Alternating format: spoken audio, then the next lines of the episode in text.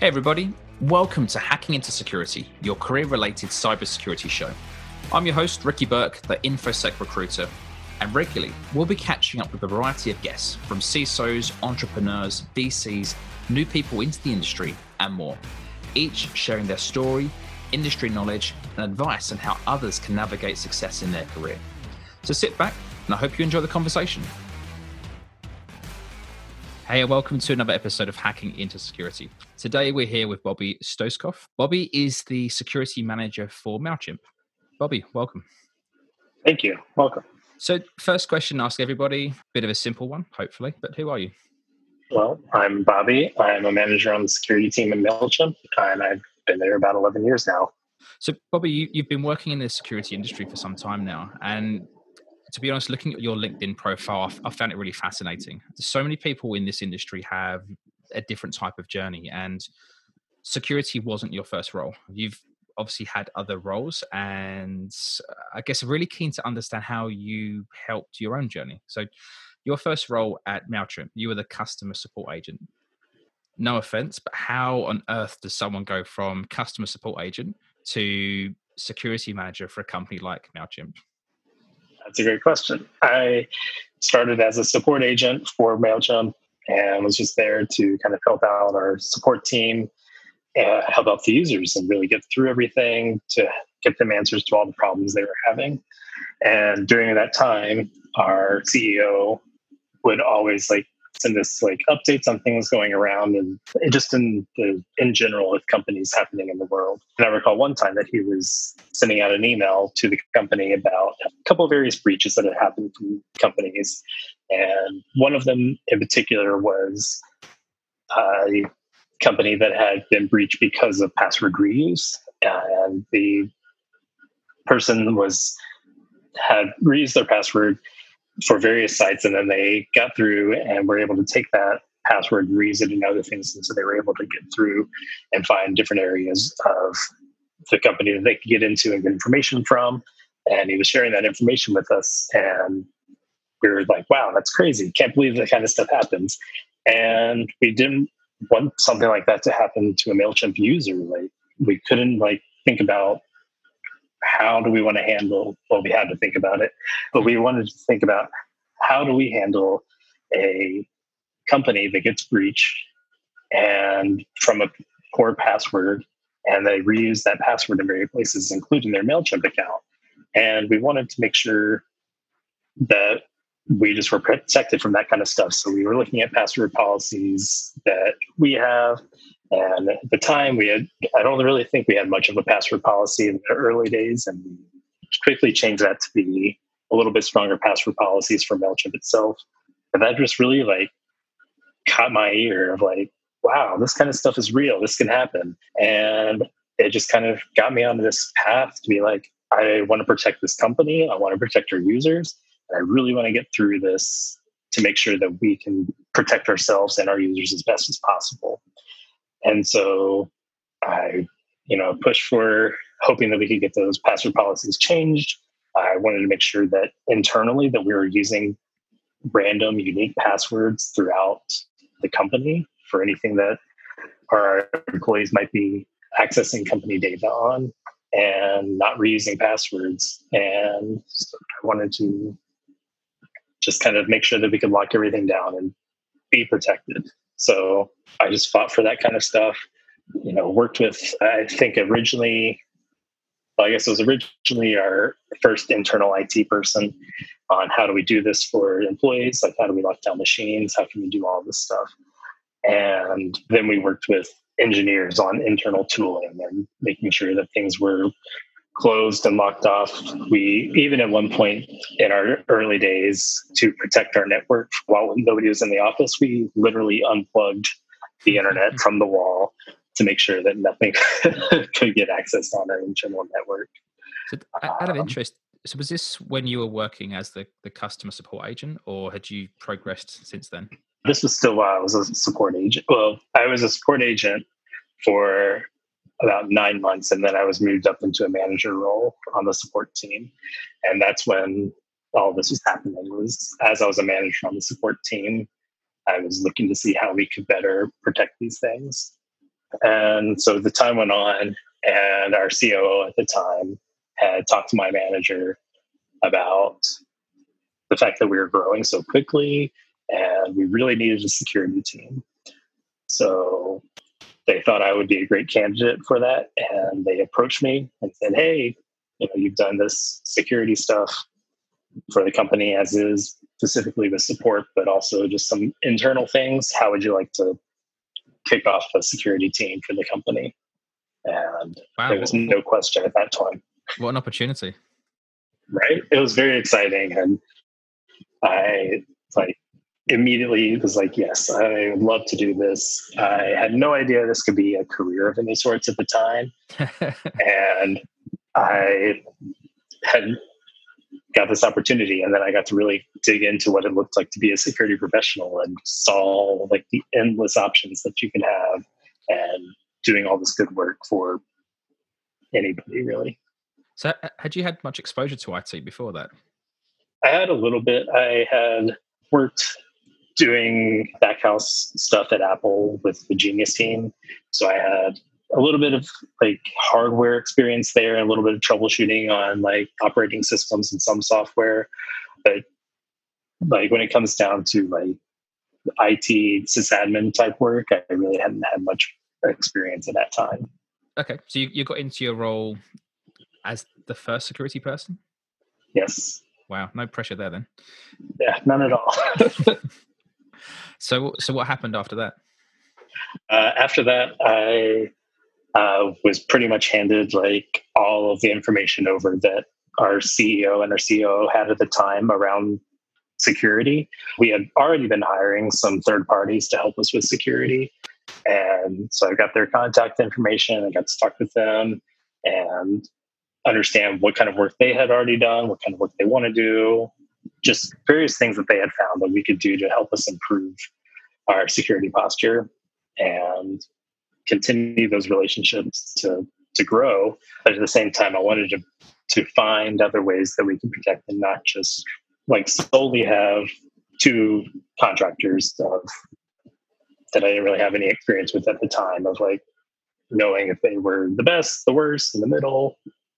I wanted to kind of make sure that I was getting a variety of options because I just had this instinct to believe that like if somebody's looking at something all day, every day, they're going to get into a routine and not really see something new. So I wanted new eyes on things. So we could really look for what's getting overlooked all the time. Yeah, that makes sense. So was that as the analyst or, or was that then becoming the lead? That was as the analyst. It was just still just me at the time. So it was just kind of just a general job description. you know, we we're just kind of going through of like how what can i do to help protect the application what can i do to help protect our employees i had to help out with some of our physical security to make sure that we were unable to bypass motion sensors on doors that people could potentially be walking by from the inside and unlocking for people waiting on the outside just all sorts of things that i could help find and I had to do wow. A whole lot of reading and research early on to really understand what I just jumped into. Yeah, talk, talk about learning on the job. Right. it was definitely an experience. Okay. And then how did your skills grow from, I guess, being the analyst to then becoming an actual lead and, and starting to lead people and I guess the environments? It kind of just grew. If, I mean, it felt like it was pretty organic happening like, I just knew what needed to get done and wanted to make sure that it got done, you know, and as if it, if it hasn't been clear, like going from a support agent to support manager into the security role, I have not been professionally a engineer. So this was kind of coming into engineering without knowing how to. I, I had learned some basics of coding, but I was in no way an actual engineer. So even when we found these vulnerabilities through third parties, I needed the help to get those things fixed. I worked closely with our engineering team over the time to be like, hey, you know, this is a vulnerability. Here's why.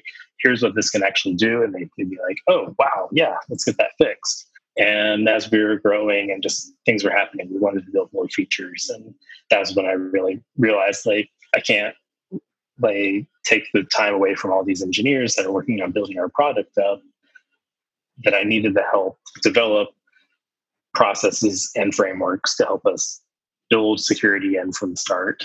And that's when I realized we really needed a team. So during this time, I had just grown to help identify various areas that we could have improvements on. And then really when I became the lead was when I first hired my first engineer. And that was quickly followed by a second engineer about a month later.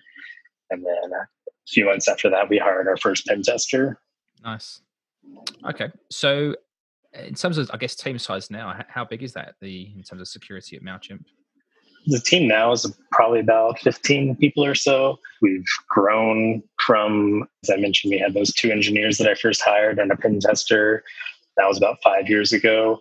We currently have a pen testing team of wow. four people. We have, we have in total two different focuses of engineering, but we have about six, I believe, engineers there, and then we have some managers on the team as well. So it's really been growing.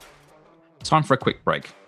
I'm Ricky Burke. In my full time role, I'm the founder and director of CyberSec People, a leading cybersecurity recruitment company, where we support organizations across the US and APAC in hiring cybersecurity talent. Through our connections and reach into the security community, our deep industry knowledge, we save organizations time when hiring. We have a 98% success rate and a three year track record that demonstrates we only have to send, on average, two applicants to find success. If your organization is hiring, reach out as we'd love to discuss what that means for you. In the meantime, thank you for listening and enjoy the rest of the podcast. Wow, that's amazing considering I guess you were first in and so the amount of changes and and yeah, wow. Out of interest, what what would have I guess been the, the biggest challenges that you've seen in your time going through that journey? That I've seen have just been such a fast growing company and trying to keep up with what we're what we're releasing, what we're putting out there. We've grown outside of just email marketing to just an entire marketing platform. And so trying to keep up with, we don't just have to worry about people's emails that they're sending out and the lists they're sending to. They now have entire audiences that they're sending to, and they're doing landing pages and email and e-commerce. And it's just keeping up with that has been a challenge from from a security perspective, and kind of letting go of the thought of not wanting to release anything that could be potentially vulnerable and letting us understand that we can we can let some stuff go that's low risk and it's all right and we will get those patched but we cannot stop production because of an, a very small security issue. Is that a mindset that you've had to change yourself out of interest over over time yeah, it is. I, you know, early on, very naive, just I want 100% security. Like, this would be great. I would love this. I had always, I had had the the hope and the dread of hiring a third party to do a pen test for us that it would come back with no findings. Good luck. It would, it would be a win for me to be like, yes, I can't believe it. We did it. We're totally secure for now until the next thing is released. But at the same time, I would question how in depth that that company would that vendor would have looked into our application to believe that they actually looked in because there's bound to be something because as I've learned over the years, nobody can be 100% secure. Also, if they came back with no findings, how, how deep did they go? It varied. There were some that felt like they were probably very, just like very high level. They really didn't. I didn't feel like some of them went as deep as they could, but we've had we've had some that we've hired that you know they are determined to find something and they will find something and they will just keep going, and that's been great to see. Assuming that there's no disruption, like that kind of stuff is great to see uh, because we definitely do not want to impact like just disrupt all the other teams in the company that are trying to work on something because somebody really wanted to find vulnerability. It's a fine balance. Yeah. So, and we've grown over the years to really understand that communication is very important, and we've developed new ways of working with third parties to help those communications stay uh, in real time and not just kick off a call, wait two weeks, and then here's the report. So that's been a great experience. Traditionally, security has, for some areas, been the department that just says no. Whereas these days, a lot of companies have the attitude it's about managing the risk, and you've got to let some things fly because people need to build and ship products. How was that journey for you in terms of that communication, working with the business or engineers in doing so? That one's been kind of close to my heart for a while. I have two sides of it. Of one of, you know, as you say, like security is kind of known as this department that says no, and I hate that. I want to say not this, but let's find other solutions. And so I I really have been determined to make sure that we are a team that is welcoming to people and make sure that people can come to us and they can ask us a question knowing that they might hear no, but knowing that they'll also hear an alternative solution or, or like follow up to like, okay, well, let's meet some more on this and collaborate and really get to a let's find a, a solution that we're both happy with.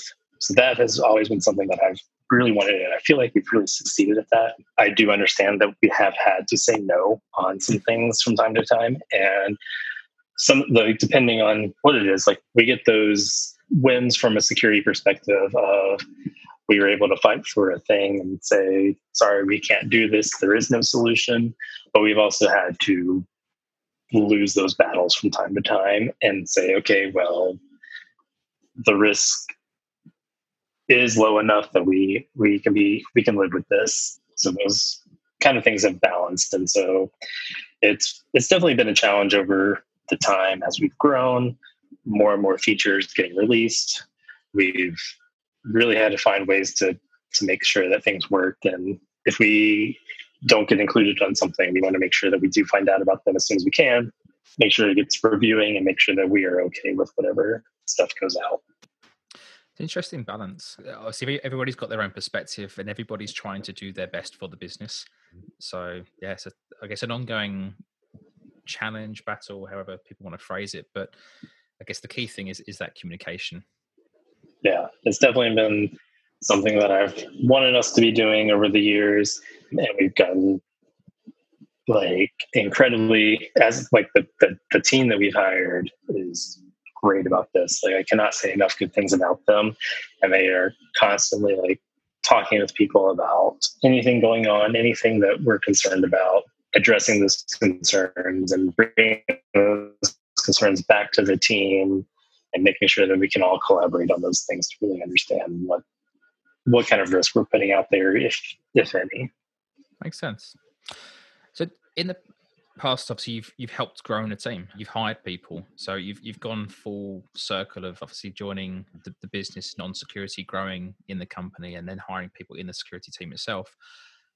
As a hiring manager, what do you look for in a resume out of interest? In a resume, I I try to look for like I mean, first glance is going to be like, what does this resume like look like? Is it four, five pages plus? You know, no margins, full of text. I'm not going to be excited about something like that. I can kind of keep short and concise, one to two pages, looks clean, those are the kind of things that are going to grab my eye. And then once I start doing that, I look through and it's going to be what kind of experience do you have? And it doesn't necessarily have to be security experience, if depending on the level that we're that we're hiring for and the, the role even. You know, what kind of work has this person done? Have they you know had had a role that shows that the, it takes a lot of patience and a lot of like just working slowly with people, that shows me that they are not going to get frustrated and um, like within two minutes and throw up their arms and tell somebody to, to just go away. Like that like, tells me that they have that. Like like someone who's worked as a customer support agent. Right, like somebody who's worked as a customer support agent. You know, I help advocate for somebody to go from uh, bartending into customer support because I was like, I've seen this person deal with disruptive customers and watch them keep their cool and get through something. And I'm like, that applies to customer support like hands down. So like this is a great opportunity.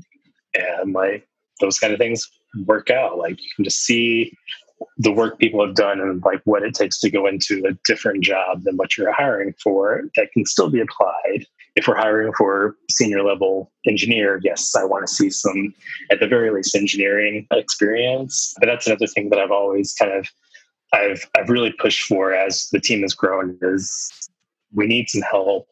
There's limited people in the end, like we we get to this at least a few years ago. It's like we're we're limited to where we could hire because at the time we were only hiring in our headquarters in Atlanta. We did not have offices in other cities, so like we're really limited on who we can hire here. I don't care if they don't have security experience. If they're an engineer and they're a solid engineer, like great, we can teach them security. Uh, and that has been something that I've continued to live by with, with most of our roles. Is like if they can do the non-security part of this job, then we can teach them the rest, and we have had very good luck with that. That's great. That's, it's really nice to hear, to be honest. And so that's some good things, I guess. In terms of applicants, I'm sure you've seen all sorts of interesting situations, positive and well, negative or right. people that stand out maybe for the wrong reasons. I guess what would be some advice for those out there in terms of yeah, good and bad applications or any interesting stories you've had so far? I mean, some advice I would give people is to make sure that those resumes are clean, not too long. Make sure that you don't necessarily like dump all of your your experience all onto paper. Leave something for the company you're applying for to get interested by, like catch their eye, like, oh, this sounds interesting. I want to know more. Leave that there for people because that way they will, when you get that call back, you can then tell your story of all this. You know, cover letters, that's a very important thing to me. I want to know what you're looking for, why you want to work here. And don't don't have it be a generic cover letter that you've had that you're sending to everybody or even slightly customizing it of you know finding and replacing the company name.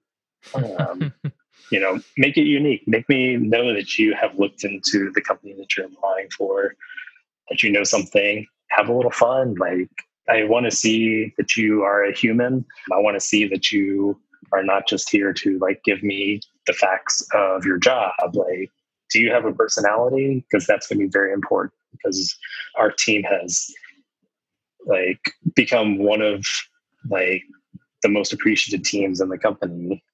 And awesome. like it's great to see that people love talking to us. And that's what i want is somebody who's going to come in and like i know that they're a human and they know how to have like a little bit of fun but balancing that with their professional work. And uh, out of interest i guess 10 12 years ago you mentioned that the path maybe was a bit different. Security definitely isn't the industry it is now as it was back then. So there are a lot more people that want to get into this space. So knowing what you know now, let, let's say you're advising Bobby from 10 years ago. I guess what steps would you recommend to anyone else maybe wanting to get into this industry?